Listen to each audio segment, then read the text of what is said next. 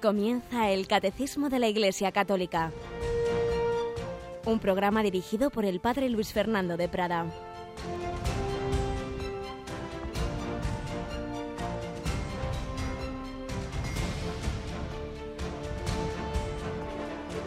Alabados sean Jesús, María y José. Muy buenos días, queridísima familia de Radio María. Aquí volvemos una semana más en el Catecismo que a mí mismo es el primero que me obliga y me viene muy bien a estudiar, a, a, conocer un poquito mejor pues lo que nos enseña la Iglesia y sobre el punto central de nuestra fe, Jesucristo, a estudiar Cristología.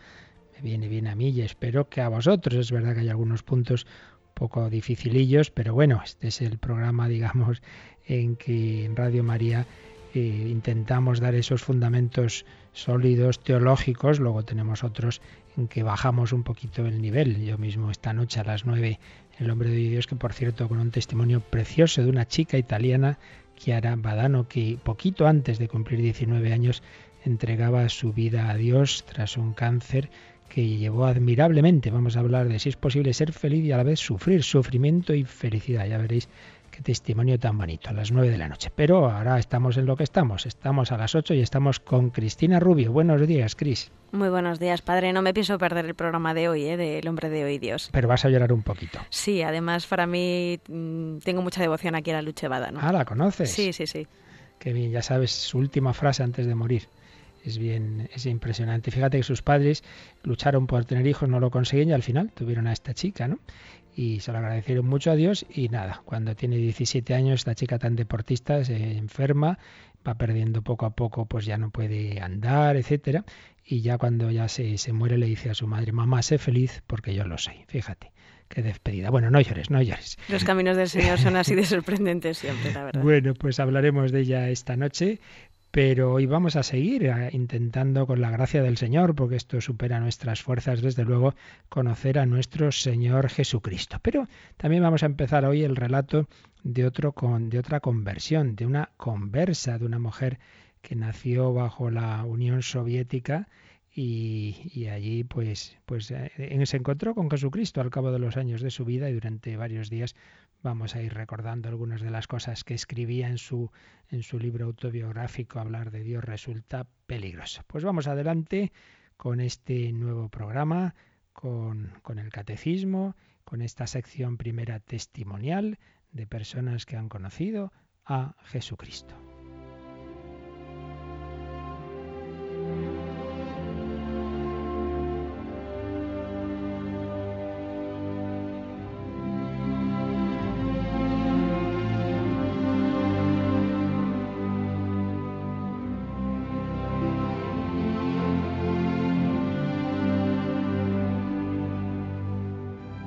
Vamos a hablar hoy de Tatiana Goricheva, una mujer rusa que nació en la ciudad que entonces llamaba Leningrado, hoy San Petersburgo, ha vuelto a su nombre tradicional, pero ella nace en 1947 y por tanto en pleno dominio de, de la Unión Soviética de Stalin. Ella nace en esa ciudad, Leningrado, fijaos qué significativo, ¿eh? La ciudad que se había llamado siempre y ha vuelto a llamarse hoy con un nombre cristiano, San Petersburgo, quiere decir la ciudad de San Pedro. Y sin embargo, bajo el comunismo se llamó la ciudad de Lenin, Leningrado. Pues bien, ahí nace en 1947 Tatiana Goricheva, educada en el más puro ateísmo, pero tras las vicisitudes que iremos contando aquí, a los 26 años se convirtió al cristianismo y con otras mujeres fundó el primer movimiento feminista en la Unión Soviética. Fue interrogada, encarcelada y al final expulsada del país en 1980. Se fue a París, ha dado conferencias por el mundo entero, ha escrito libros preciosos, se leyeron mucho en España en los años 80, bueno, en España y en todo el mundo, y ahí vive en París, ya mayor, había nacido, como hemos dicho, en 1947 en su, en su relato de la conversión, que básicamente está en un libro, se llama Hablar de Dios resulta peligroso, precioso. Yo no sé si este libro todavía se puede conseguir o no, pero desde luego vale la pena. Hablar de Dios resulta peligroso, era peligroso en la Unión Soviética y es peligroso siempre porque hablar de Dios en nuestro ambiente, también en, en naciones en que no hay persecución violenta, pero muchas veces suscita el rechazo. Pero esta es una mujer muy valiente. Pues ella nos cuenta ahí un interrogatorio curioso que le hace un miembro de la KGB. Dígame usted, Tatiana, ¿de dónde les viene a usted y a sus amigos esa fe en Dios? Porque ustedes han sido educados en una familia soviética normal y sus padres son gente inteligente y atea. No tienen ustedes antecedentes sociales que expliquen su fe. No proceden de la clase noble ni de los campesinos. Por lo que se refiere a nuestra sociedad en su conjunto, no puede provocar una conciencia religiosa. Entre nosotros no se dan las condiciones para ello. No existe la explotación del hombre por el hombre. En todas partes se lleva a cabo una propaganda atea. Todos saben leer y escribir sin que nadie crea en fábulas. En lo que aquí estamos todos interesados es en saber por qué cree usted en semejante absurdo, siendo como es una persona de formación universitaria. ¿Por qué cree usted en un absurdo así? Como si fuera una viejita que no supiera leer ni escribir. Es curioso, ¿eh? Este interrogatorio reflejaba esa idea marxista de que la religión es simplemente una imaginación fruto de condiciones sociales, de la opresión, de desear una vida eterna donde ser feliz ya que aquí no se es. Entonces nos explicaban que una mujer inteligente, una mujer de gran cultura universitaria, se hubiera hecho cristiana. Comentaba Tatiana, no era la primera vez que en la KGB entablaba esa conversación en tales términos. Al principio yo empezaba por explicarme en la medida en que me era posible e intentaba hacer comprender que nuestra fe no podía deberse a ninguna influencia occidental, que el Dios vivo estaba personalmente en mi alma y que no hay una alegría mayor que esa nueva vida dentro de la Iglesia. No sé si lograba que entendiesen algo, supongo que no. Esa gente desarrollaba una lucha implacable contra la fe, contra el espíritu, contra aquello que no era accesible a su inteligencia, pero consideraban como la máxima amenaza y el enemigo más peligroso a los conversos, a los creyentes.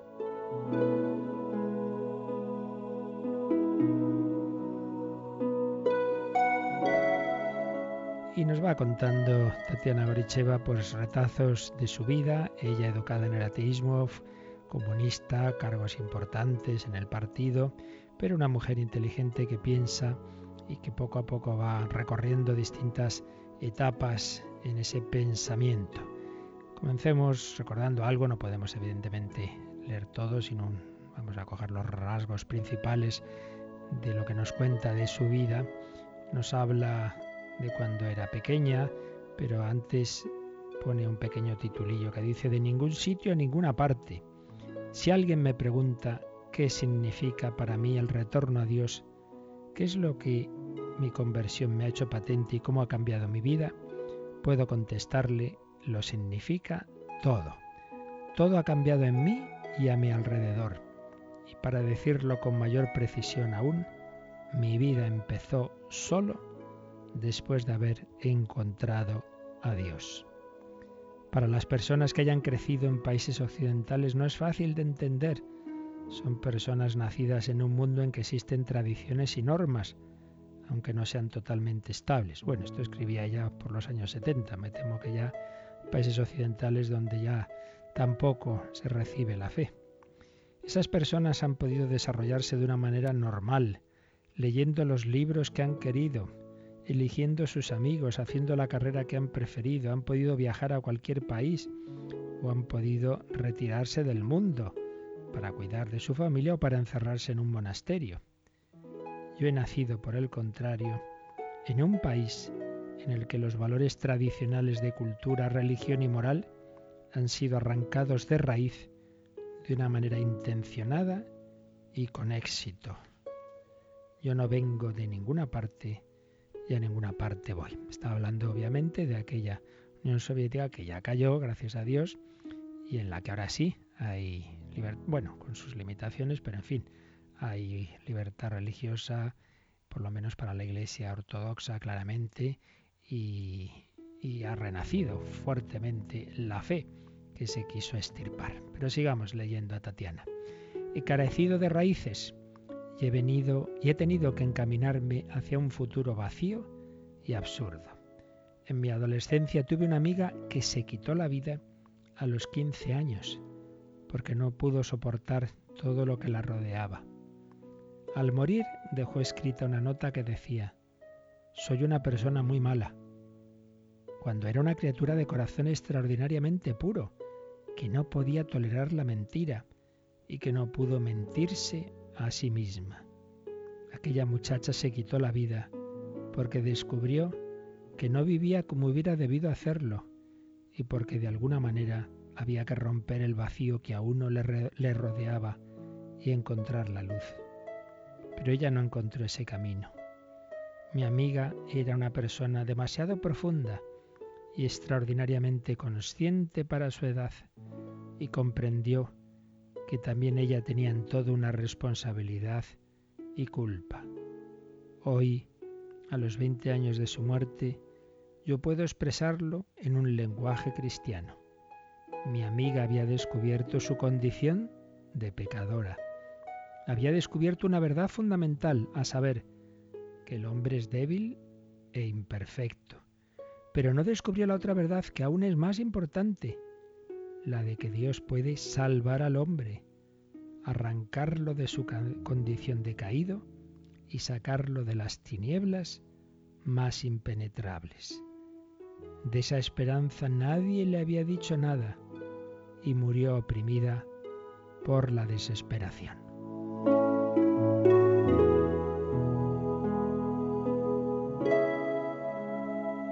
A quedarnos en este recuerdo que hacía Tatiana de esa amiga suya. Había descubierto sus límites, su condición de pecadora en términos cristianos, pero no había descubierto algo mucho más importante, que hay un Dios que nos ama como somos, que el Hijo de Dios se ha hecho hombre para salvarnos a nosotros pecadores.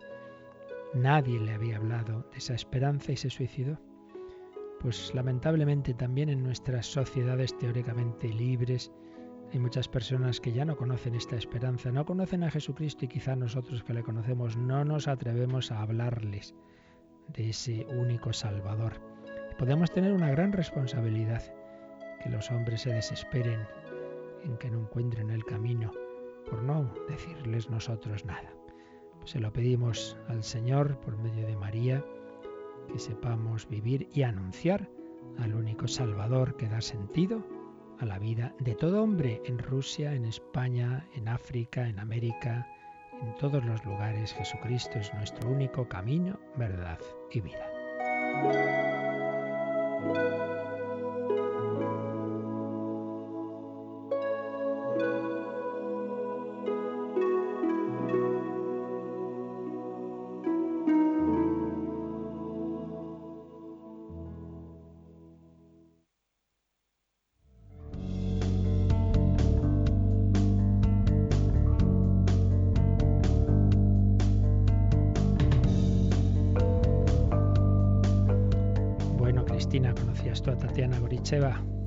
Verdad es que nunca había oído el testimonio de su conversión. Pues te voy a dejar el librito. Hablar de Dios resulta peligroso porque se disfruta, ¿eh? se disfruta leyendo cómo esta mujer fue buscando, buscando hasta que encontró, se le reveló Jesucristo, un testimonio precioso. Pues vamos a pedir al Espíritu Santo que a todos nos conceda ese conocimiento del Señor, pero también en nuestro estudio, en nuestro profundizar en la Biblia y en el catecismo de la Iglesia Católica, siempre cuando los conversos, cuando se encuentran con la fe, lo primero que hacen, lo el otro día con Edith Stein, es eso, es acudir a la Iglesia, es pedir un catecismo, es leer la Santa Biblia, es leer los grandes santos y todo eso lo tenemos resumido en el actual catecismo de la Iglesia Católica. Y estamos intentando conocer a Jesús tal como la Iglesia nos ha transmitido la fe que recibió de los apóstoles, que habían convivido con Él, que habían convivido con un hombre, un hombre que hacía milagros, un hombre que perdonaba pecados, un hombre que había muerto pero había resucitado, un hombre que era Dios, un Dios que se había hecho hombre. Es el misterio de Cristo, Dios y hombre verdadero, que la Iglesia expresó con esos términos de que es una única persona, un único sujeto, no son dos sujetos.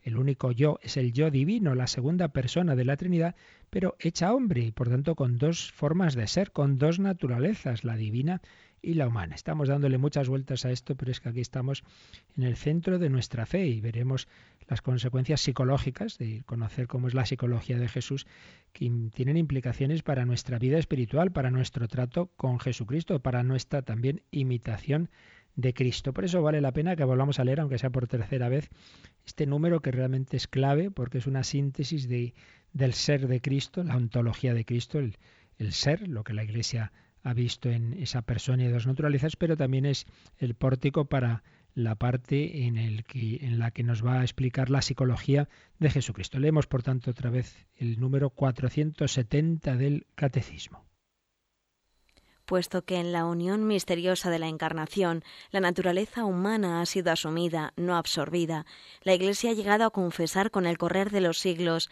la plena realidad del alma humana, con sus operaciones de inteligencia y de voluntad, y del cuerpo humano de Cristo. Pero paralelamente ha tenido que recordar en cada ocasión que la naturaleza humana de Cristo pertenece propiamente a la persona divina del Hijo de Dios que la ha asumido, todo lo que es y hace en ella proviene de uno de la Trinidad. El Hijo de Dios comunica, pues, a la, su humanidad su propio modo personal de existir en la Trinidad. Así, en su alma como en su cuerpo, Cristo expresa humanamente los comportamientos divinos de la Trinidad. El Hijo de Dios trabajó con manos de hombre, pensó con inteligencia de hombre, obró con voluntad de hombre, amó con corazón de hombre nacido de la Virgen María, se hizo verdaderamente uno de nosotros, en todo semejante a nosotros, excepto en el pecado. Este último párrafo es una cita del Vaticano II, de la Gaudium et Spes 22, precioso, el Hijo de Dios, Dios verdadero, pero trabajó con manos de hombre, pensó con inteligencia de hombre, obró con voluntad de hombre, llamó con corazón de hombre, Hijo de Dios nacido de la Virgen María, uno de nosotros, nuestro hermano, semejante en todo a nosotros sin pecado, porque el pecado no es parte de la naturaleza humana, pero por teniendo eso en cuenta, en realidad en todo semejante a nosotros, como nosotros, pero sin dejar de ser la segunda persona de la Santísima Trinidad. Por eso, los errores que hemos ido viendo en días pasados y que lamentablemente, pues bueno, siempre están ahí se repetirán, supongo, hasta el final de la historia, pues son o bien negar esa plena humanidad de Jesucristo, pensar que, bueno, se ha hecho hombre, pero no es que sea hombre del todo, ¿no? Sino, sino una apariencia, o más bien negar que sea Dios. Si en tiempos pasados quizá el mayor peligro era verle solo como Dios y no acabar de, de asumir esa verdadera humanidad de Jesús, en nuestros tiempos de poca fe, en, Dios, pues son más bien de verle solo como un gran hombre, como un gran personaje, como un líder más, pero no como el Hijo de Dios. Por eso, antes de dar un paso más, para intentar acercarnos ya a, ver cómo, cómo, Jesús en su psicología conocía la ciencia de Cristo, la voluntad de Cristo, vamos a, recapitular lo que hemos visto sobre ese ser de Jesucristo. En él hay una dualidad y hay una unidad. Unidad porque es una única persona, dualidad las naturalezas. Una persona o hipóstasis, persona, hipóstasis en griego, prosopón también en latín, son términos equivalentes, una persona eh, en dos naturalezas. No se confunden las naturalezas. La humana no queda absorbida por la divina. ¿Qué herejía decía esto? El monofisismo, en, en, el cual parecía que al final solo era Dios y no hombre. No, no, no, es Dios y hombre. Pero tampoco hay una unión extrínseca, es decir, por un lado está ahí eh, un hombre en el que habita Dios, pero en realidad son como dos personas. Esto lo decía Nestorio, el nestorianismo, eh, frente al cual el concilio de Éfeso 431 define que hay un único sujeto, un único hijo de Dios, que es a la vez Dios y hombre. Una naturaleza humana completa, no solo, no solo tiene un cuerpo, eh, el apolinarismo, Apolinar negaba que, Jesús necesitara un alma humana, no, no, tiene alma y cuerpo realidad, naturaleza humana completa, naturaleza divina completa, no medio Dios, como decía Arrio, la primera gran herejía, frente a la cual se reúne el concilio de Nicea en el 325 y compone ese credo que luego se completa en Constantinopla y es el credo largo que rezamos pues en, en la Santa Misa de los domingos. Y nos queda em, ver que luego, si tiene dos naturalezas, eso va a implicar que tiene dos voluntades, la divina y la humana, y dos operaciones naturales de esas voluntades. La voluntad humana tiene una forma de actuar, una energía humana, y no simplemente un monoenergismo y un monotelismo, una sola voluntad divina, una sola forma de, de, actuar divina. No, no, no, no. Divina y humana. Pero todo ello en una unión hipostática. A la pregunta ¿qué? ¿Qué es Jesucristo? se responde con las dos naturalezas, es Dios y es hombre. ¿Qué? Y a la pregunta ¿quién? ¿Quién es ese que viene por ahí? ¿Quién es la segunda persona de la Trinidad, el Hijo de Dios hecho hombre? ¿Quién es ese que viene por ahí? Juanito. ¿Y qué es Juanito? Médico y abogado. Pues ¿quién es ese que viene por ahí? Es el Hijo de Dios. ¿Y qué es? Dios y hombre verdadero. La unión hipostática designa esa unión entre la persona divina del Verbo y la naturaleza humana. Claro, esto nos cuesta entender porque lo normal es que toda naturaleza humana sea de una persona humana. Pero en el caso de Jesús, esa naturaleza humana es de una persona divina, el yo que mueve, por así decir, esa naturaleza humana que mueve libremente esa naturaleza humana es un yo divino. El principio de subsistencia y de individualidad es la persona de la segunda de la Trinidad. Pero eso no anula las cualidades de la naturaleza humana. En Cristo solo hay una filiación, la del Hijo Eterno. No es que sea, por un lado, el Hijo de Dios y luego ese hombre es hijo adoptivo. Entonces el Padre lo adoptó en el bautismo de Jesús en el Jordán. ¿Recordáis esta herejía? El adopcionismo, que entre otros lo defendió un toledano, el Hipando de Toledo. Pues no, hay una única filiación en Cristo, la filiación eterna, el Hijo de Dios, que es hijo desde toda la eternidad del Padre, hecho hombre, pues es ese mismo, esa misma afiliación la que tiene y que vive ahora como hombre. Y como hombre, pues habla con el Padre en su oración y llama al Padre Abba.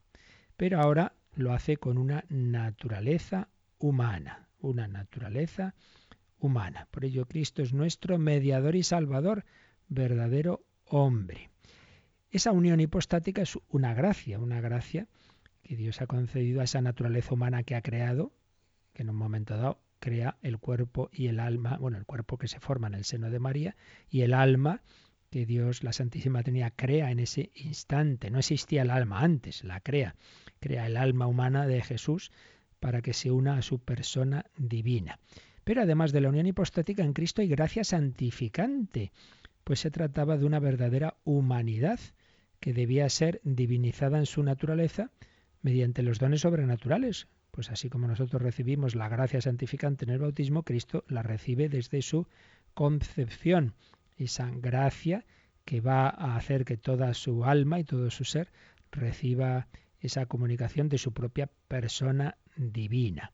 Es una gracia que en Cristo se denomina capital, pues de Él, en cuanto hombre, eh, nos viene a nosotros, es la cabeza del género humano, que participando de la vida divina nos la va a poder comunicar. Cristo nos diviniza, Cristo nos salva, dándonos la vida divina que Él tiene en su misma naturaleza humana. Cristo ha querido asumir una naturaleza humana y por tanto todo lo humano y todo lo creado es limitado, que es lo que vamos a ver a continuación. Asume una naturaleza humana con su pasibilidad y debilidad. Por eso Jesús va a tener sed, fatiga, sueño. No es que hace como que tenga sueño, no, no, no. Es que su naturaleza humana naturalmente pues también tiene esas limitaciones. Y en el alma va a tener, va a sentir no solo alegría y amor, sino también tristeza, temor, miedo. En esa humanidad de Cristo se va a dar un crecimiento, un crecimiento, pues los dones divinos que tenía desde el primer momento cada vez se van a hacer más, van a invadir más y más su naturaleza humana, hasta llegar a la glorificación de la resurrección donde ya su, su mismo cuerpo aparece absolutamente transfigurado por esa divinidad que antes tenía pero que estaba como escondida y que se manifestaba solamente en momentos puntuales como la transfiguración. Pero ya desde la resurrección de Cristo, esa naturaleza humana aparece toda ella plenamente gloriosa, plenamente divinizada. Bien, esta es la fe de la Iglesia, esta es la fe desde el primer instante de los apóstoles, de los santos padres, una fe de la que hubo que defender y por eso normalmente se reunían los concilios cuando surgían herejías que atacaban esta fe. Y hemos ido, los hemos ido viendo, esos concilios de Nicea, de Éfeso, de Constantinopla, de Calcedonia, pero también recordábamos que en nuestros tiempos, pues bueno, como siempre, se renuevan ideas que en el fondo ya son muy viejas. Algunos se creen que son muy modernos con determinadas teorías y lo que hacen es renovar aquellas herejías del adopcionismo, del nestorianismo, etc. Por eso la Iglesia en su magisterio, tanto supremo del Papa y la Santa Sede como de los obispos, pues ha tenido que recordar a veces frente a determinadas teorías, pues estas verdades. Recordábamos en días pasados un documento de la Conferencia Episcopal Española del 2006, Teología y Secularización, donde se, se, recordaban estas grandes verdades en varios temas, pero también en la cristología y se denunciaban los errores que se estaban extendiendo, pues incluso a veces en la catequesis. Recordamos también un documento del año 72, si no recuerdo mal, de la Congregación para la Doctrina de la Fe, Mysterium Filii Dei, donde se decía que se apartan de la fe de la Iglesia esas teorías en que ven en Jesús un hombre especial en el que Dios habita de una manera particular, pero no acaban de reconocer que es una persona divina.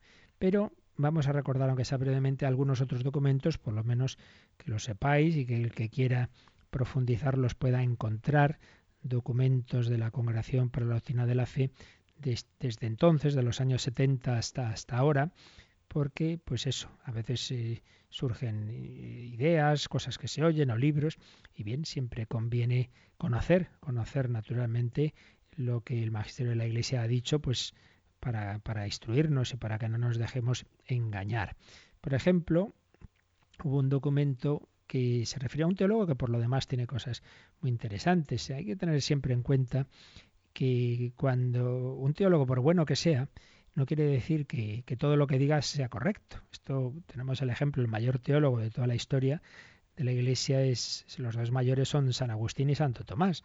Bueno, pues hay cosas, siendo los mayores doctores y habiendo recibido a la Iglesia muchísimo de ellos, pues San Agustín hay cosas pues que no son muy exactas, lógico, era el siglo V, luego se han podido precisar más, y Santo Tomás en alguna cosa muy, muy conocida se equivocó. Concretamente, él no veía cómo la Virgen podía ser inmaculada, la Inmaculada Concepción, pues ahí se equivocó.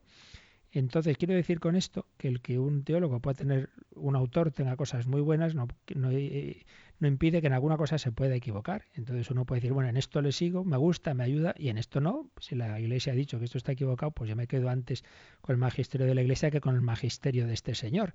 Porque esto es curioso, hay gente que no, no le gusta que le enseñe nada el Papa, la doctrina de la corrección de doctrina de la fe, pero luego siguen fielmente a su a ese libro que les gusta mucho y siguen ese magisterio de ese autor. Y viceversa, el, que un autor haya cosas en que haya sido señalado que está equivocado no quita que uno pueda aprender otras. Pero claro, es verdad que hay que estar bien formado para saber discernir en diversos autores lo que sí y lo que no. Por eso la gente que no esté muy formada, pues claro, determinados libros no es prudente que los lea porque se puede tragar lo malo con lo bueno.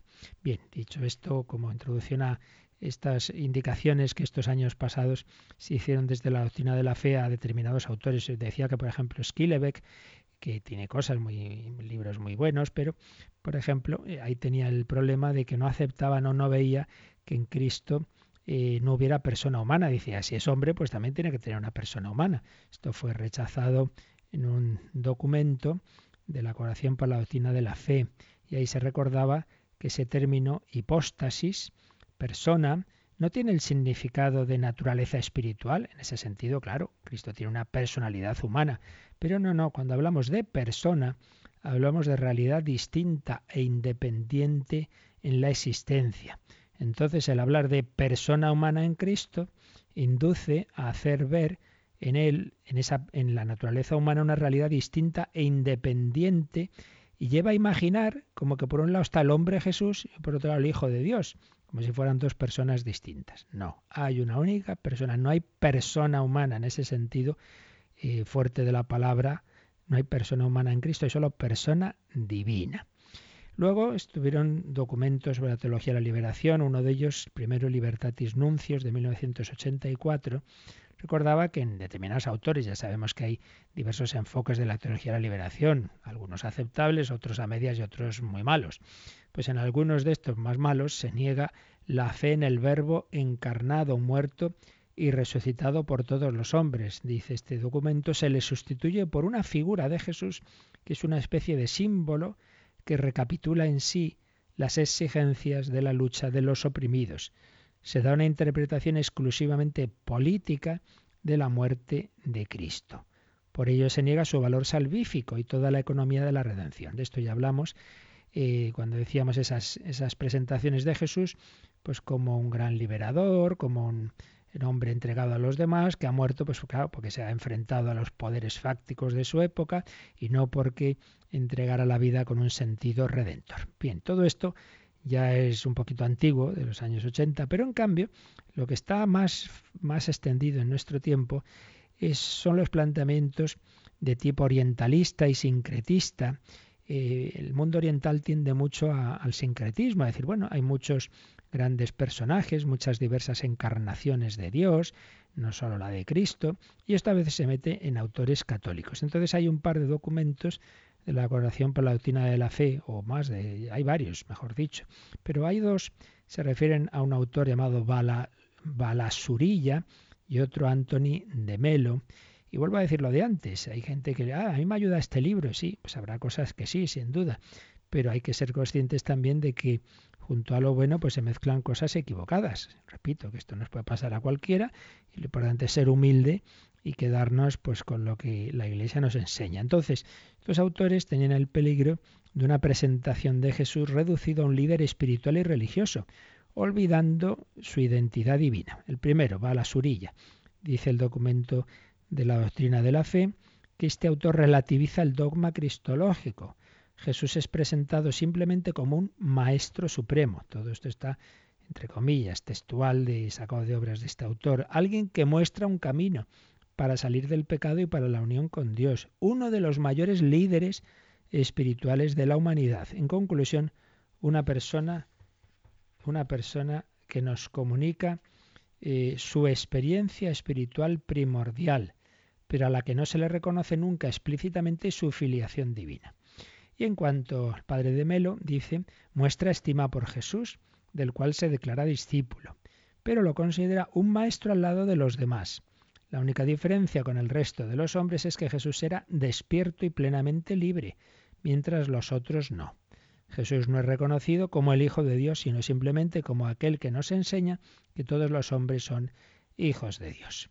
Pues vuelvo a repetir, habrá cosas que ayuden en, obras de este autor y de otros muchos, pero en estos puntos hay que tener cuidado porque se deslizan enseguida hacia ese sincretismo, hacia ese relativismo. Vamos a pedir al Señor que aumente nuestra fe, que realmente nuestra mirada sea esa mirada de fe de Santo Tomás, de Santa Teresa, de San Ignacio, de todos los santos, como dice la carta a los hebreos, que no nos dejemos llevar por doctrinas complicadas y extrañas, sino que miremos a ese Jesús, Hijo de Dios, y hecho hombre, ese al que tanto amaba Santa Teresa, ese al que le decía, ve ante mis ojos, muérame yo luego. Vamos a contemplar a Cristo escuchando, llorando con esta misma canción.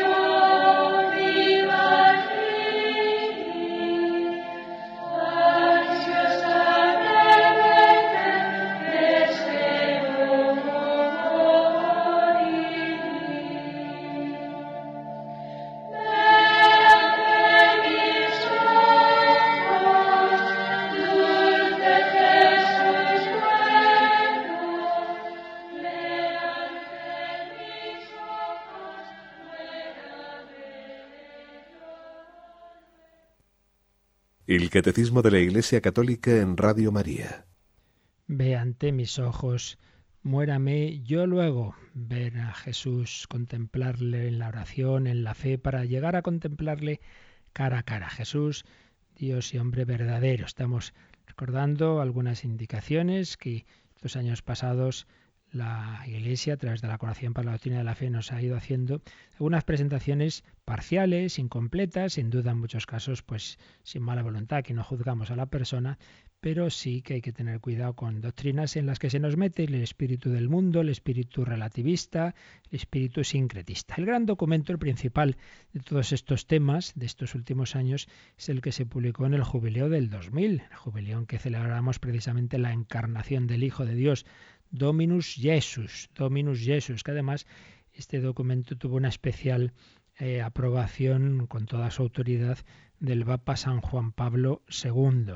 Ahí no se hace alusión a autores concretos, sino se, se, habla en general de, de, cómo la Iglesia tiene que presentar a ese Cristo único Salvador, Dios y hombre verdadero, frente a, los, a las teorías relativistas de nuestra época. Entonces se decía, por ejemplo, en el número 9, en la reflexión teológica contemporánea a menudo Jesús es considerado como una figura histórica particular y finita que revela lo divino de manera no exclusiva, sino complementaria a otras presencias reveladoras y salvíficas. Jesús sería un revelador más eh, junto a otros grandes personajes de la historia.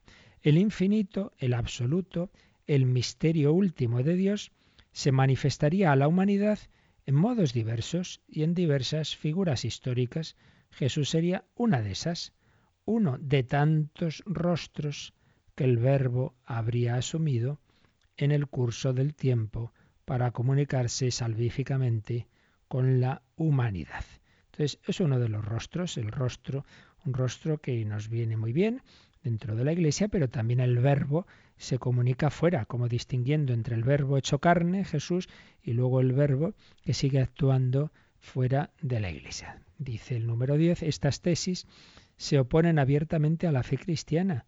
Debe ser firmemente creída la doctrina de fe que proclama que Jesús de Nazaret, hijo de María, y solamente Él, es el Hijo y Verbo del Padre el verbo que estaba en el principio con Dios es el mismo que se hizo carne. Una vez que se ha hecho carne, no podemos ya distinguir el verbo por un lado que sigue actuando eh, sin, sin su humanidad. No, no, ya se ha hecho carne, es el único que existe.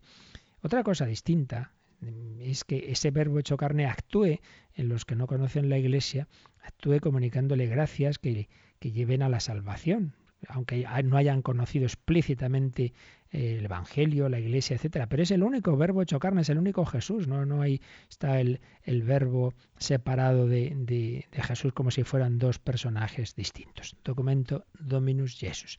Otros documentos que hacen referencia a autores concretos sería uno a un, a un autor, el padre Ait, Haidt, o como se diga, que, en el cual la consideración de Jesús como logos eterno sería una simple metáfora que según él habría interpretado mal el concilio de Nicea.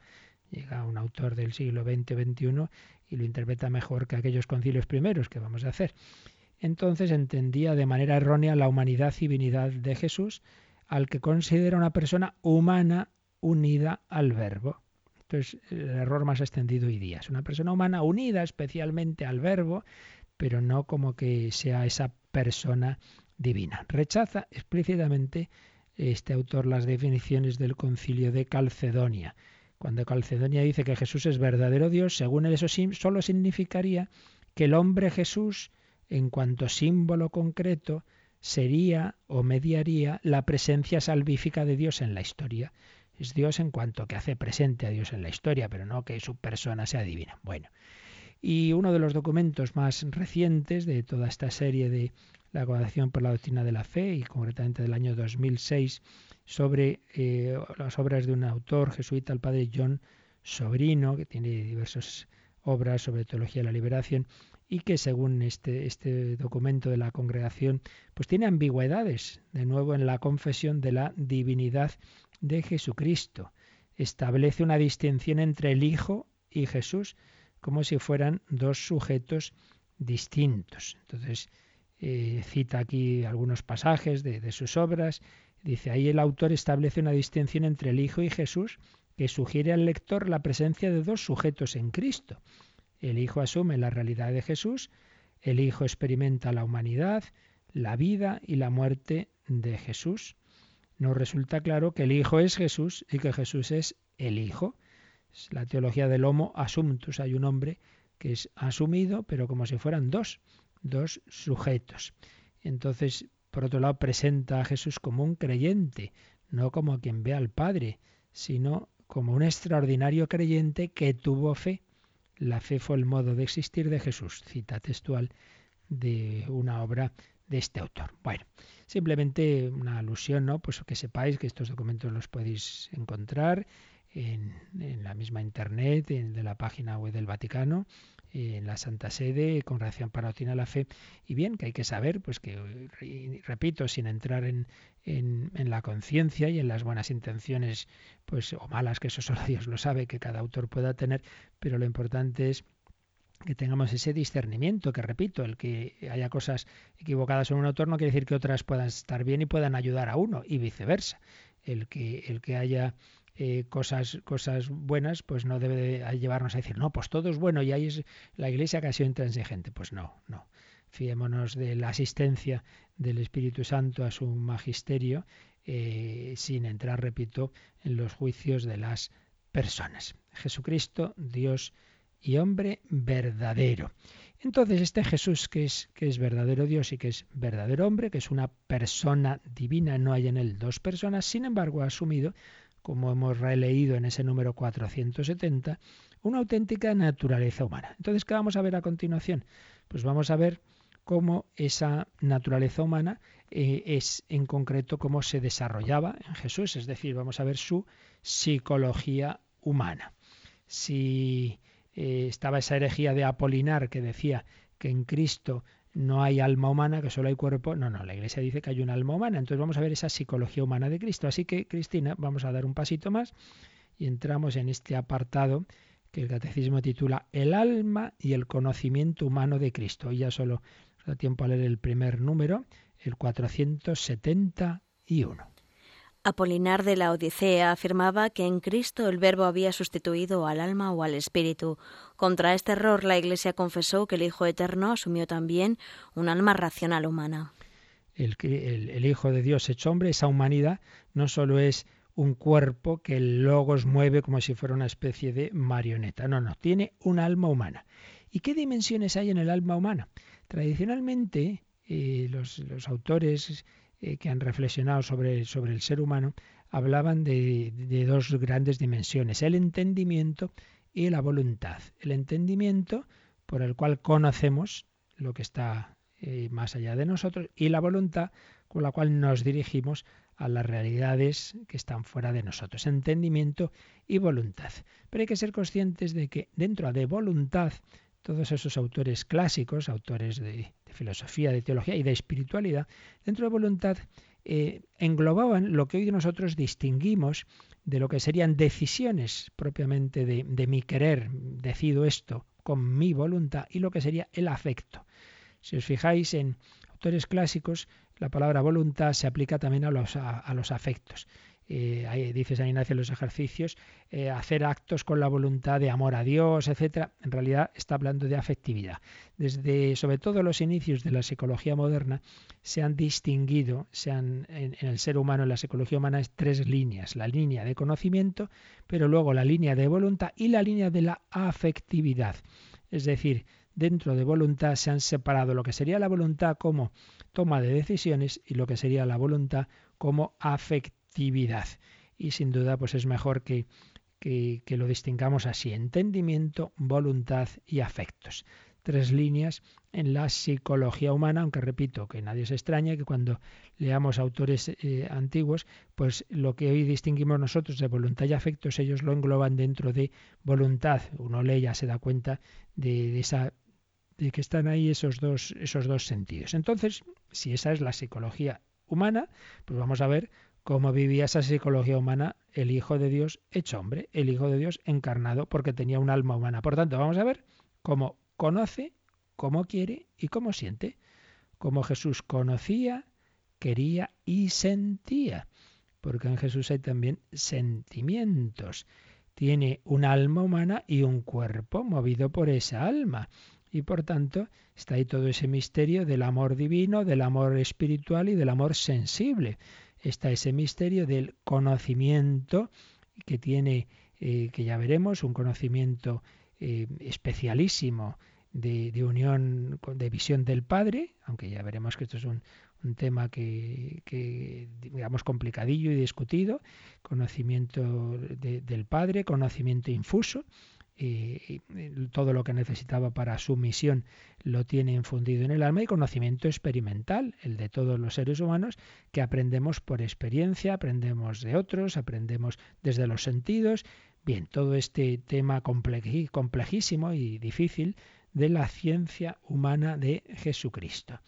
Pero quedémonos ya con esto que aprendíamos antes de pequeños en el catecismo y que hoy día me temo que, muchos catequistas siquiera ni se lo saben, ¿no?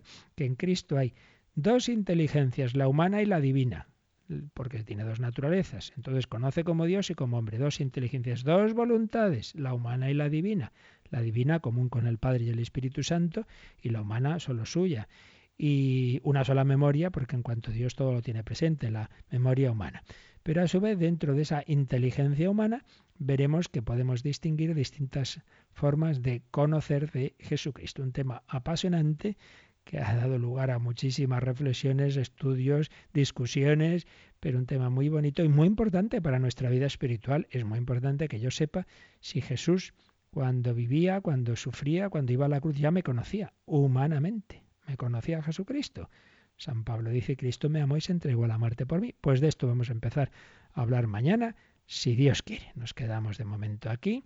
Pedimos al Señor que aumente nuestra fe en estos últimos momentos orantes y también para quien lo desee de consulta, de testimonio, de este, de preguntar sobre este tema o sobre otros. Participa en el programa con tus preguntas y dudas. Llama al 91 153 8550. También puedes hacerlo escribiendo al mail catecismo arroba radiomaria.es. Catecismo arroba radiomaria.es.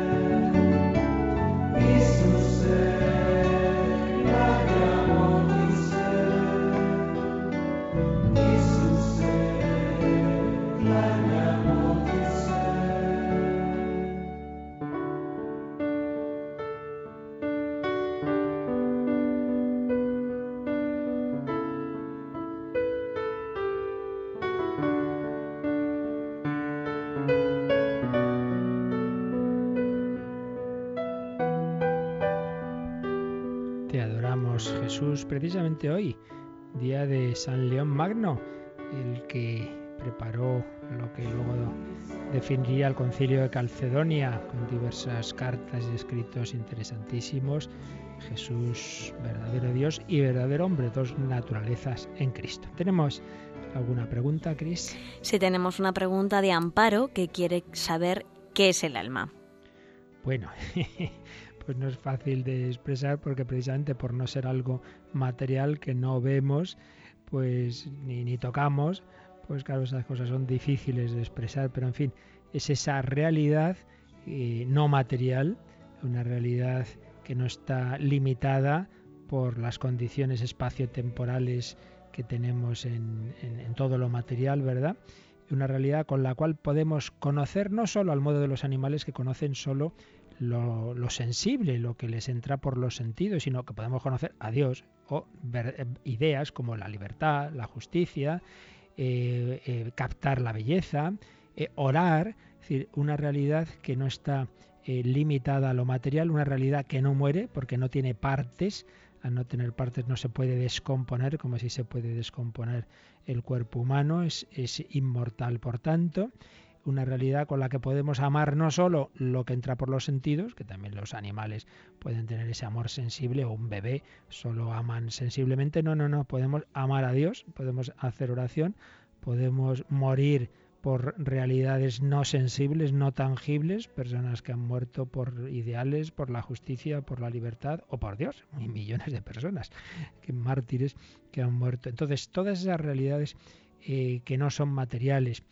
que no se explican simplemente por las leyes de la materia, implican que tiene que haber una, una realidad, algo que, que, sea el sujeto de ese tipo de conocimiento, de ese tipo de acciones, de ese tipo de, operaciones, eh, no, no circunscritas a lo material, la libertad, el lenguaje abstracto, en fin, de esto de todas maneras hablamos cuando hablamos del hombre en el catecismo, si quiere profundizar nuestra comunicante, pues que, que mire, ya tenemos recopiladas todas las catequesis anteriores en unos DVDs y ahí cuando hablamos del hombre esto lo vemos a fondo, ¿no? Ahora simplemente estoy resumiendo brevemente. Esa realidad no material y por otra parte inmortal, que es el sujeto de esas operaciones que están más allá de lo sensible, conocimiento abstracto, conocimiento eh, espiritual, eh, voluntad espiritual, etcétera, etcétera. ¿Alguna cosita más, Cris?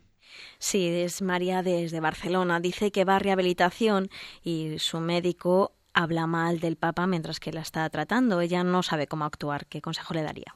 Bueno, pues hay que decir, claro, no sé qué sentido habla mal del Papa, eh, pero siempre un católico tiene que distinguir los que ya hemos vivido, como supongo ya también, bajo distintos papas, tenemos que distinguir lo que es la figura del papa para un católico, pues es la principal autoridad, es el vicario de Cristo, y entonces decir, si usted es católico, pues mire con fe esa figura del papa. Luego, humanamente, pues claro, de León Magno, un papa que celebramos hoy, Juan Pablo II otro estilo, Benedicto XVI otro, Francisco otro. Bueno, humanamente a uno le puede gustar más o menos un estilo, otro, le puede parecer más o menos adecuada tal cosa, tal otra. Bien, eso ya, pero eso que se lo guarde cada uno en sus preferencias, ¿verdad?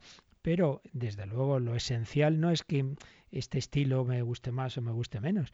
Lo esencial es que eh, Jesús dijo, tú eres Pedro, sobre esta piedra edificaré mi iglesia. Y a lo largo de la historia, incluso con papas que como hombres han sido un desastre, de, con vidas muy morales, muy deficientes, y sin embargo se, se comprueba cómo realmente es el Señor, pues ha edificado su iglesia sobre esa piedra que la persona habrá podido fallar humanamente muchas veces y sin embargo, pues a través de ese ministerio petrino se ha mantenido la fe de la iglesia y la unidad de la iglesia. Por tanto, pues hombre, decirle que, que, si es católico, pues que, tiene que tener esa, esa, esa, visión de fe, esa visión de fe, y no quedarse en, en, sus, en sus apreciaciones humanas, que además hay que también hay que tener en cuenta, como nos ha explicado Monseñor Monilla hace poco, que bueno, estamos en una época en que los medios de comunicación dicen lo que quieren y a veces a un papa lo presentan de una forma, a otro de otra y no hay que fiarse de, esas cosas que nos llegan, hay que ir a, las fuentes más fiables.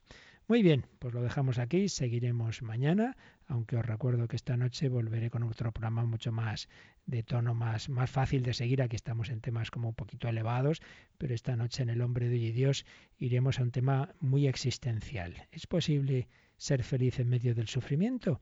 Con ese testimonio precioso de Chiara Luce Badano, esa joven italiana que pocos días antes de cumplir 19 años moría feliz eh, en medio del dolor. La bendición de Dios Todopoderoso, Padre, Hijo y Espíritu Santo, descienda sobre vosotros. Alabado sea Jesucristo.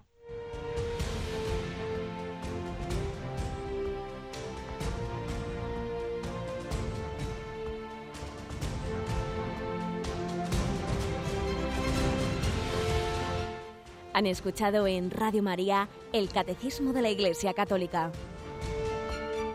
un programa dirigido por el Padre Luis Fernando de Prada.